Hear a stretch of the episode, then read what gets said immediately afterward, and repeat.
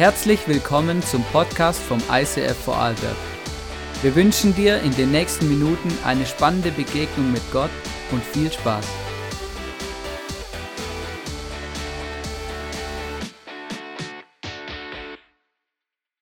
Schön, dass ihr alle hier seid.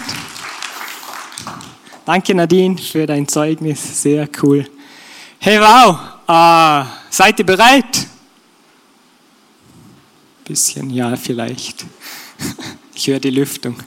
Ähm, genau, wir sind unterwegs in unserer Hashtag Jesus-Serie und wir starten hinein. Ähm, und ich freue mich riesig darauf. Und heuer ist so der Fokus unserer Serie bis, nach, bis zu Ostern. Wer ist dieser Jesus? Und Jesus ist auf jeder Seite der Bibel zu finden. Schon gewusst? Auf jeder Seite der Bibel geht es um Jesus. Und ich freue mich riesig. Und, und es ist eines meiner Lieblingsthemen, weil es ist so gut. Entweder finden wir in der Bibel, wer sind wir Menschen, wer ist Gott oder wer ist Jesus. Genau, so das ganze Paket. Und wir starten hinein und ich habe euch ein paar ähm, Tiere mitgebracht, oder? Eine Taube und eine Turteltaube. Ich hoffe, man sieht den Unterschied. Eine Ziege und eine Kuh. Und jetzt, ähm, dass ihr mir helfen könnt, dass ihr auch reden können, helft mir bitte mal mit. Eine Kuh macht, eine Ziege macht, genau, ähm, eine Taube. Okay, super, sehr gut. Ähm, genau, jetzt sind sie hier. Die habe ich euch mal hier mitgebracht. Die bleiben jetzt hier stehen. Ähm, wir schauen ins Alte Testament. Und ich liebe das Alte Testament. Ich bin begeistert davon. Und ich liebe es so Seite für Seite durchzulesen, die Geschichten, was passiert und wie grandios es ist, Gottes Plan zu sehen. So die Storyline dahinter. Manchmal ist es schwierig für mich, so einzelne Verse daraus herauszunehmen, weil manche sind echt schwierig zu verstehen. Aber so mit der Storyline, mit der Geschichtslinie, ähm, ist es so ein Riesengeschenk, durch diese Geschichte hindurchzugehen. Und eins, was mich begeistert, ist zum Beispiel auch so Geschichten von David und seinen 30 Helden. Kennt ihr die Geschichte? König David und seine 30 Helden. Mega cool, oder? Schon mal gelesen? 1. Chronik 11. Da steht nämlich ein Teil der Geschichte von diesen 30 Helden. Genau, jetzt muss ich schnell suchen. Seit ich meine Bibel verschenkt habe am Handy, geht alles viel langsamer. Ähm ich habe es gleich, wahrscheinlich habt ihr es selber eh schon gelesen. Benaja, der Sohn Jojadas, war ein tapferer Krieger aus Kapzel, der große Taten vollbrachte. Er tötete zwei der stärksten Krieger Moabs. Ein anderes Mal verfolgte einen Löwen, der in einen Brunnen hineingefallen war. Er stieg hinab, tötete ihn trotz Schnee und schlüpfrigem Boden. Oder manche denken jetzt, äh, der arme Löwe. Aber hey, stellt euch das vor, jeder, jeder Hollywood-Actionfilm ist, ist ein Brösel dagegen, oder? Stell dir vor, du bist da unterwegs, es ist Schnee und Eis, so Navy Seal mäßig, nur du hast keine Ausrüstung, du hast einfach deine Schafsklamotten an, so durch den Schnee, steigst in den, Brö in den ähm, Brunnen hinab, es hat noch Wasser drinnen, Eiseskälte, du frierst, ein Riesenlöwe vor dir. Und er besiegt ihn einfach. Er rettet die Leute um sich. Wie cool ist das? Kein Actionfilm wäre möglich, wenn nicht das Alte Testament geschrieben wurde. Da sind Helden drinnen. Und die Liste von den Helden von David geht noch viel, viel weiter. Die einen waren seine Leibwächter, die anderen seine Freunde und die waren mit ihm unterwegs und halfen ihm als König. Ich bin begeistert vom Alten Testament, weil so viele gute Geschichten drinnen stehen, so Wow! Okay, Jetzt zu einer anderen Geschichte im Alten Testament. Vielleicht tust du dir nämlich schwer, weil im Alten Testament geht es sehr viel um Blut, um Opfer, um noch mehr Opfer und noch mehr Opfer. Und warum das Ganze? Vielleicht denkst du dir, hey, keine Ahnung, was, ich verstehe das nicht. Wenn Gott das allen erklärt, ist das gut, aber was ist mit mir? Hat Gott mich vielleicht vergessen, mir das zu erklären? Was ist denn los? Wir schauen heute die Geschichte eines großen Mannes an, der der Vater genannt wird von vielen, vielen Völkern, alle, die nach ihm lebten. Und wir lesen im Römerbrief Kapitel 4, Deshalb ist der Glaube entscheidend, damit die Zusage Gottes ein Geschenk aus Gnade bleibt. Sie gilt allen denen, die nach dem Gesetz leben und denen, die durch den Glauben leben, wie Abraham es tat. Denn er ist der Vater aller, die glauben. So heißt es in der Schrift, ich habe dich zum Vater vieler Völker gemacht. Dies geschah, weil Abraham an den Gott glaubte, der die Toten zum Leben erweckt und ins Dasein ruft, was vorher nicht war. Als Gott Abraham versprach, dass er zum Vater vieler Völker werden würde, glaubte Abraham ihn und hielt an der Hoffnung fest, obwohl es hoffnungslos schien. Gott hat ihm versprochen, deine Nachkommen werden so zahlreich sein wie die Sterne. Wow, Abraham, you're the man. Was für ein Mann, oder? Er glaubte an Gott, er vertraute an Gott, in der weiteren Stelle heißt es, er zweifelte niemals. Wow, oder? Sein Abraham müsste man sein. Niemals zweifeln, wo man gerade drin steht. Als perfekt. Ich glaube in jeder Situation, alles gut. Ein Abraham müsste man sein, oder? Riesenverheißung. Deine Nachkommen werden zahlreich sein wie die Sterne. Und wenn man diese Stelle liest, kann schnell passieren, schön für dich, Abraham. Aber was ist mit mir? Schön für dich, dein großartiger Glaube, deine riesen Schafsherde, deine vielen Kühe, Knechte, Mägde, deine Frau. Schön für dich. Schön, dass du so sehr an Gott glauben kannst, dass er sagt, ich rette dich. Ich werde einen Retter senden, einer deiner Nachkommen. Was ist mit mir? Hat Gott mich vergessen? Warum bin nicht ich der Abraham, oder? Hey Gott, ich bin Abraham. Hast du vielleicht eine spezielle Berufung für mich? Hast du mich vergessen? Was ist denn eigentlich mit mir los? Du, du schreibst da von ihm und warum stehe nicht ich da drinnen? Hast du mich vergessen? Was ist, wenn ich mal zweifle?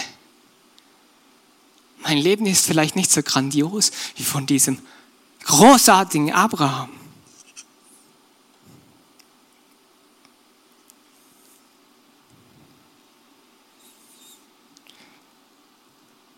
Wir schauen in die Geschichte von diesem Abraham, um zu schauen, was passiert in seinem Leben, was für uns von wertvoller Bedeutung heute ist. In 1. Mose 11 lesen wir, Terach, das war der Papa von Abraham. Terach nahm seinen Sohn Abraham, seine Schwiegertochter Sarai und seinen Enkel Lot, das Kind seines Sohnes Haran, und verließ Ur in Chaldea, um ins Land Kanaan zu ziehen. Als sie jedoch nach Haran kamen, ließen sie sich dort nieder. Terach lebte 205 Jahre und starb in Haran. Da war also der Abraham, ich sage jetzt Abraham, weil später bekam er diesen Namen. Abraham, äh, sein Dad nahm ihn mit. Sie, sie liefen los als Nomadenvolk von Ur, liefen sie kilometerweise durch die Wüste. Und eigentlich wollten sie nach Kanan. Eigentlich wollten sie an einen Ort gehen, der geplant war hinzugehen, aber sie kamen nicht so weit. Sie blieben auf halber Strecke stehen in Haran und dort starb sein Vater. Und der Abraham bekam von Gott später den neuen Namen, also von Abraham zu Abraham. Und er war eben aufgewachsen in der Gegend von Chaldea. Das war die Gegend von Mesopotamien bzw. Babylonien, oder? Das war ein Riesenreich. Das andere Reich war südlich von Kanaan, heutiges Israel, war Ägypten. Und da wuchs eben dieser Abraham auf, im Mesopotamien. Und es war eine Riesenmetropole, das Ganze. Und es gab viele Götter. Also er war es gewohnt, dass viele Götter umher sind. Er war es gewohnt, dass man jedem Gott ein Opfer brachte. Er war es gewohnt, dass es so weit ging, dass sogar wenn es ein spezielles Opfer war, dass diesen heidnischen Göttern ähm, auch Kinderopfer passierten. Es gab sehr, sehr viele Kulte. Also es war eigentlich eine Riesenreligiosität aber ohne diesen Gott, den Abraham kennenlernte. Es war sehr viel Magie und ein totaler moralischer Verfall. Das war so das, das Ding, wo Abraham aufgewachsen ist. Und von dort zogen sie weg. Und sie wohnten jetzt an diesem neuen Ort in Haran. Und auf einmal kommt eine ganz spezielle Stille in Abraham seinem Leben. Und wir lesen in Gottes Wort. Heute lese ich sehr viel, es ist mega gut, so viel Bibel heute dabei zu haben. Seid ihr bereit für Gottes Wort? Okay, frage euch später nochmal. 1. Mose 12. Dann befahl der Herr Abraham, verlass deine Heimat, deine Verwandten und deine Familie, äh, die Familie deines Vaters, nicht deine Familie keiner schreit dazwischen. Und geh in das Land, das ich dir zeigen werde. Von dir wird ein großes Volk abstammen. Ich will dich segnen und du sollst in der ganzen Welt bekannt sein. Ich will dich zum Segen für andere machen. Wer dich segnet, der wird den werde ich auch segnen. Wer dich verflucht, den werde ich auch verfluchen. Alle Völker der Erde werden durch dich gesegnet werden. Abraham machte sich auf den Weg, wie der Herr es ihm befohlen hatte. Und Lot ging mit ihm. Abraham war 75 Jahre alt, als er Haran verließ. Auf den Weg nach Kanaan nahm er seine Frau Sarai, seinen Neffen Lot und alles, was sie besaßen, mitsamt ihrem Vieh und ihren Sklavinnen und Sklaven, die sie Haran erworben hatten. So erreichten sie schließlich Kanaan. Sie zogen durch Kanaan und kamen zur Eiche More in der Nähe von Sichem. Damals war das Gebiet von den Kanaanitern bewohnt. Da erschien der Herr Abraham und sagte, ich werde dieses Land deinen Nachkommen geben. Und Abraham baute dort dem Herrn, der ihm erschienen war, einen Altar. Danach zog Abraham ins Gebirge östlich von Bethel und schlug seine Zelte zwischen Bethel im Westen und Ai im Osten auf. Dort errichtete er einen Altar und betete den Herrn an.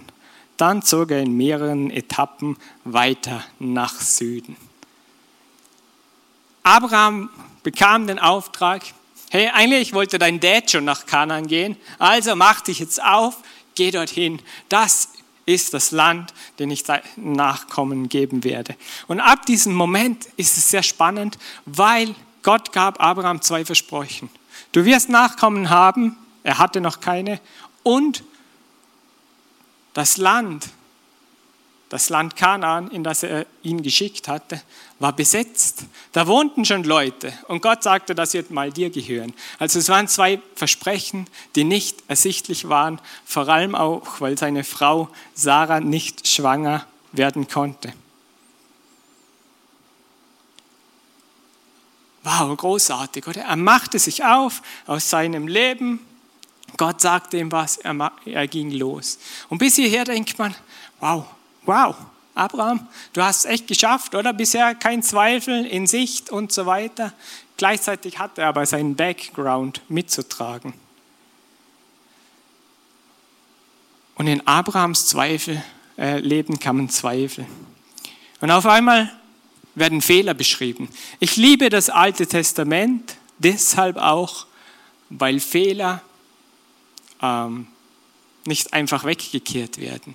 Und das ist manchmal das Schwierigste des Alten Testaments, weil es direkt Leben von anderen spiegelt.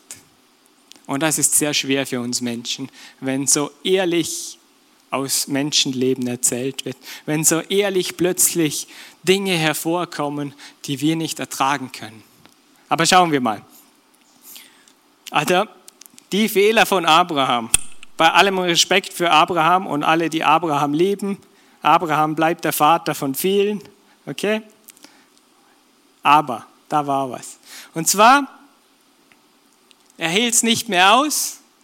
Sein Nachkomme kam einfach nicht auf die Welt. Und dann schlief er mit einer der Mägde, einer der Knechtinnen, Sklavinnen, und es kam ein Sohn auf die Welt. Und Gott sagte, nein, nein, das war nicht der Plan. Aber ich habe dir versprochen, dass alle deine Nachkommen ein Segen in dieser Welt sein sollen. Deshalb segne ich auch ihn mit sehr vielen Nachkommen.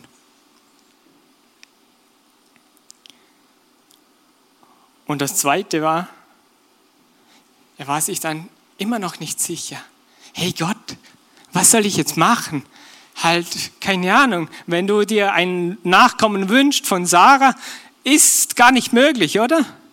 Geht nicht. Und dann äh, hast du mir ein Land versprochen, wo besetzt ist. Es geht einfach nicht. Irgendwie ist ein Zweifel spürbar. Und jetzt ist es irgendwie schwierig. Die Stelle vom Römerbrief. Wow, Abraham glaubte, come on.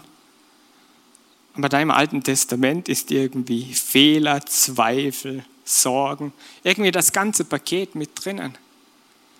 Ähm, Sind es jetzt zwei verschiedene Bibeln? Stimmt es vielleicht gar nicht überein? Oder warum, warum ist das so? Passt das überhaupt zusammen?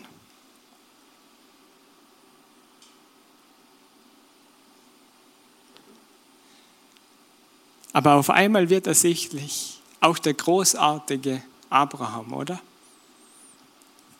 Machte seine Fehler im Leben. Auch dieser großartige Abraham brauchte Rettung. Auch dieser großartige, glaubende Abraham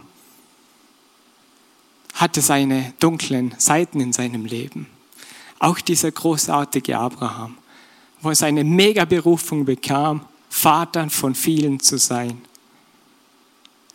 braucht er jemanden, der für, für seine Sünden bezahlt und ihm Hoffnung gibt auf Auferstehung.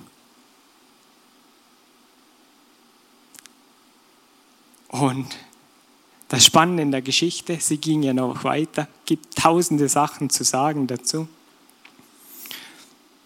Eines Tages gehen wir zu, zu den Tieren.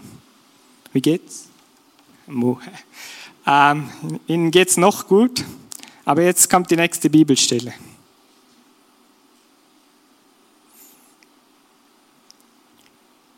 Und zwar eine ganz faszinierende Stelle in 1. Mose 15.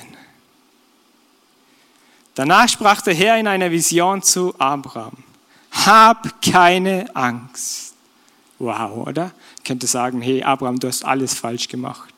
Nein, er sagte zu ihm, hab keine Angst, Abraham, denn ich will dich beschützen und dich reich belohnen. Doch Abraham entgegnete, O allmächtiger Herr, was wirst du mir geben, wenn ich kinderlos bin? Da du mir keine Kinder geschenkt hast, wird mein Verwalter Eliezer von Damaskus beerben, äh Damaskus beerben. Da sprach der Herr zu ihm, nein, dein Verwalter wird dich nicht beerben, du wirst einen Sohn bekommen, dein Erbe, er dein Erbe sein wird. Der Herr führte Abraham nach draußen und sprach zu ihm, schau hinauf zum Himmel. Kannst du etwa die Sterne zählen? Dann sprach er zu ihm, so zahlreich werden deine Nachkommen sein. Und Abraham glaubte dem Herrn, und der Herr erklärte ihn wegen seines Glaubens für gerecht. Dann sprach der Herr zu ihm, ich bin der Herr, der dich aus Ur in Chaldea geführt hat, um dir dieses Land zu geben. Doch Abraham entgegnete, O allmächtiger Herr, wie kann ich sicher sein, dass ich es wirklich bekommen werde? Das, was Gott Abraham schon versprochen hat, verspricht er zwei, dreimal direkt hintereinander kommen Stellen vor. Hey, ich habe es dir versprochen. Und ich habe es dir versprochen, nicht wegen deiner Fehler. Für deine Fehler braucht es, braucht es irgendwas. Für deine Fehler braucht es ein Opfer, dass sie vergeben werden können. Nicht wegen deiner Fehler, sondern weil ich es dir versprochen habe. Gott hat ihm versprochen, er wird den Nachkommen, Nachkommen bekommen und er wird das Land bekommen. Und anschließend an die Stelle passiert Folgendes. Gott sagt zu Abraham, Abraham, bring mir eine Kuh, bring mir eine Ziege und bring mir eine Taube und eine Turteltaube. Genau. Und ich habe das schön vorbereitet für die Message und dachte mir, wow, sehen schön, schön aus, die Tiere. Und Abraham hatte viele Tiere und er hatte schöne Tiere. Und Gott erklärt ihm genau, so und so müssen sie sein, also richtig, richtige Tiere, erklärt ihm alles. Und als ich die Message vorbereitete, las ich die Bibelstelle nochmal durch und bemerkte, mir fehlt ein Tier. Die ganze Illustration war fertig, aber es fehlte der Widder. Oder der Widder ist der mit, der mit den runden Hörnern, so, könnte man einen Dance-Move draus machen. Auf jeden Fall, der Widder fällt und ich dachte mir zuerst, den muss ich jetzt noch basteln. Aber dann kam mir in den Sinn, der ist wahrscheinlich schon bei der Metzgerei Salzgeber angelangt. Genau, er entgang dem Opfer und jetzt kommen wir aber zu Abraham. Und der Abraham, ich glaube, heutzutage wäre er wirklich Metzger vom Beruf gewesen, weil er bekam die Aufgabe, diese schönen Tiere für Gott zu schlachten. Und heute denken wir, boah, mega brutal. Aber damals war dieser Bund, diese Art und Weise was Entscheidendes, vielleicht das Entscheidendste, was Abraham, der großartige Abraham, in seinem Leben tat. Und zwar er machte Folgendes, er nahm die Kuh,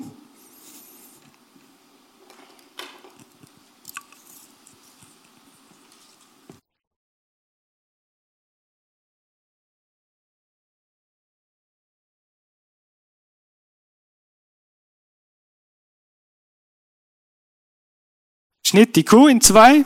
Nur Gott sagte längs und nicht quer, aber ihr seht so besser.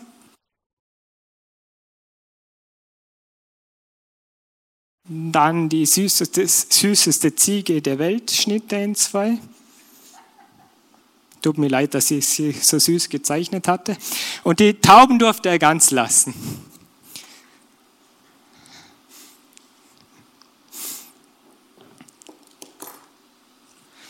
Und Abraham bereitete es alles vor, wie Gott ihm gesagt hatte. Und auf einmal war er sehr müde und Abraham, er schlief ein. Gott ließ ihn schlafen. Er saß daneben und ein tiefer Schlaf fiel über ihn. Und dann passierte Folgendes.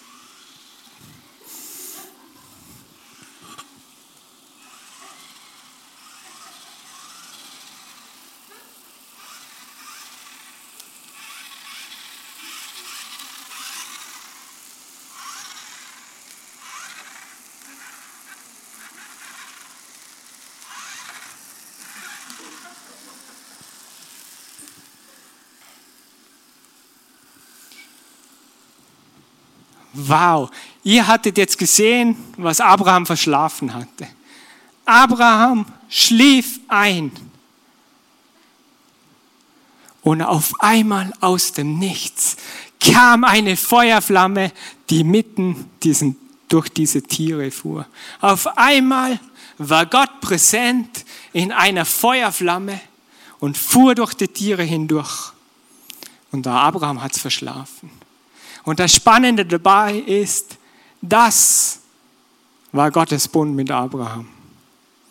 Eigentlich war es so gedacht, ähm, Abraham kannte ja Opfer und eigentlich wäre es zu der Zeit so gedacht gewesen, du machst einen Vertrag, läufst gemeinsam durch diese Tiere hindurch und wer den, den Bund nicht einhält, dem wird es so ergehen wie diesen Tieren.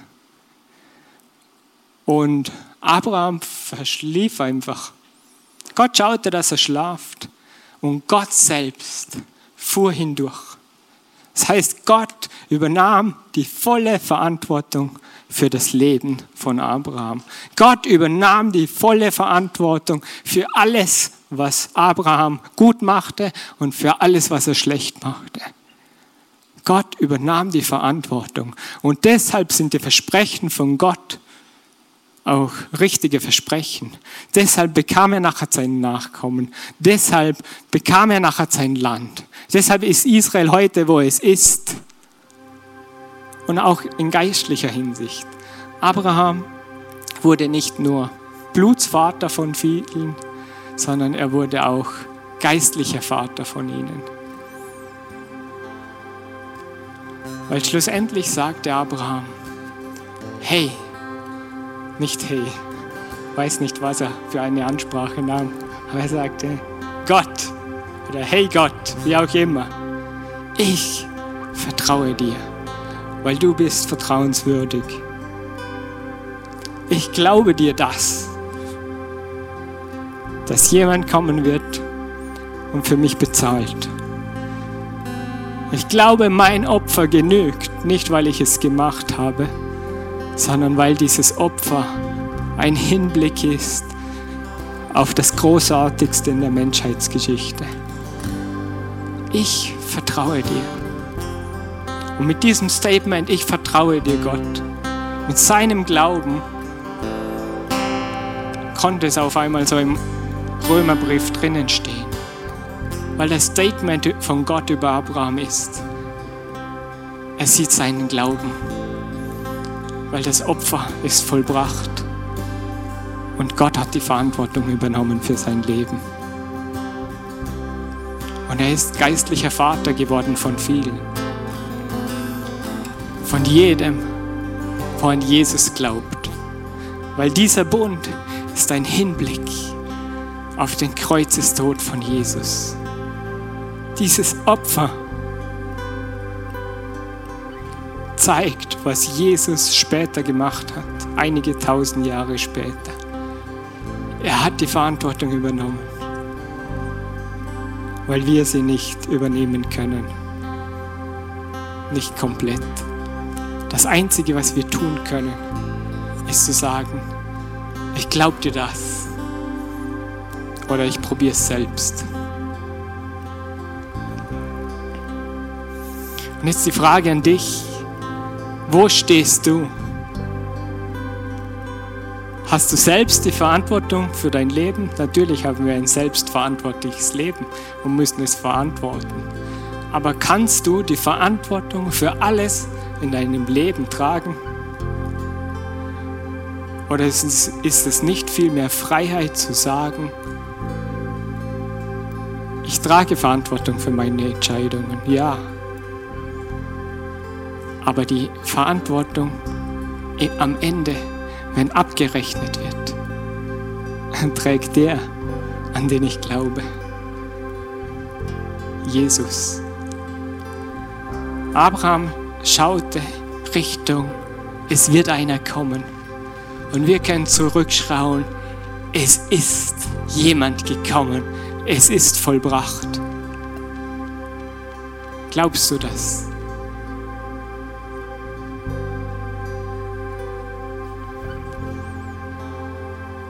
Jesus möchte dein Retter sein.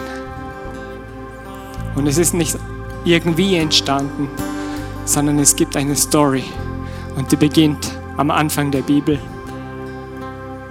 Und das ist ein Teil davon. Und ich lade dich jetzt ein, diesem Jesus zu glauben. Lade dich ein zum Gebet, diesem Jesus dein Leben zu geben. Vielleicht hast du das auch schon gemacht. Dann lade ich dich jetzt ein, stärker darin zu wachsen. Zu sagen, ja, ich will weiter mit dir unterwegs sein. Und vor dir kann ich ehrlich das Alte Testament lesen. Ich kann in den Spiegel hineinschauen, wie die Menschheit ist, wie sie wirklich ist. Im Guten und wie im extrem Bösen. Weil es einen Retter gibt. weil es deinen Jesus gibt, der es gut mit uns meint, der dich liebt, der dir Geborgenheit schenken möchte, der dir Schutz gibt, der dir Hoffnung gibt. Und das Großartigste, was Abraham glaubte, es gibt ein Leben nach der Auferstehung. Oder es gibt ein Leben nach dem Tod, das ist die Auferstehung. Lasst uns beten. Jesus, du siehst mein Leben. Du siehst das Gute. Du siehst die Berufung.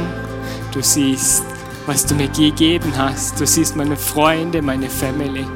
Du siehst, was gut ist. Du siehst, was schlecht ist in meinem Leben. Du kennst alles. Du kennst die, die Dunkelheit und das Licht.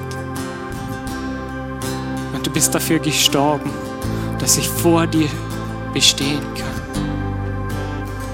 Und ich danke dir, Jesus, dass du alles gegeben hast am Kreuz für mich. Ich bitte dich, vergib mir in jedem Moment, wo ich nicht das tue, was du möchtest. Und ich danke dir für dein großartiges Versprechen, das du Abraham ge gegeben hast. Du wirst Vater von vielen sein. Du wirst geistlicher Vater von vielen sein. Und das mit der Entscheidung zu sagen, ich vertraue dir, Jesus, ich glaube an dich, ich ein Kind von dir bin und zu dir gehöre.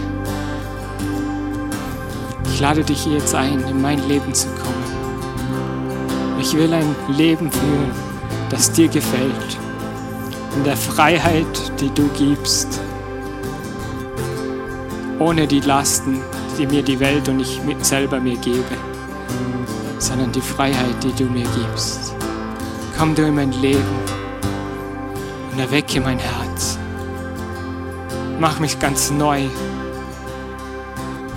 Rette mich. Ich liebe dich, Jesus. Amen.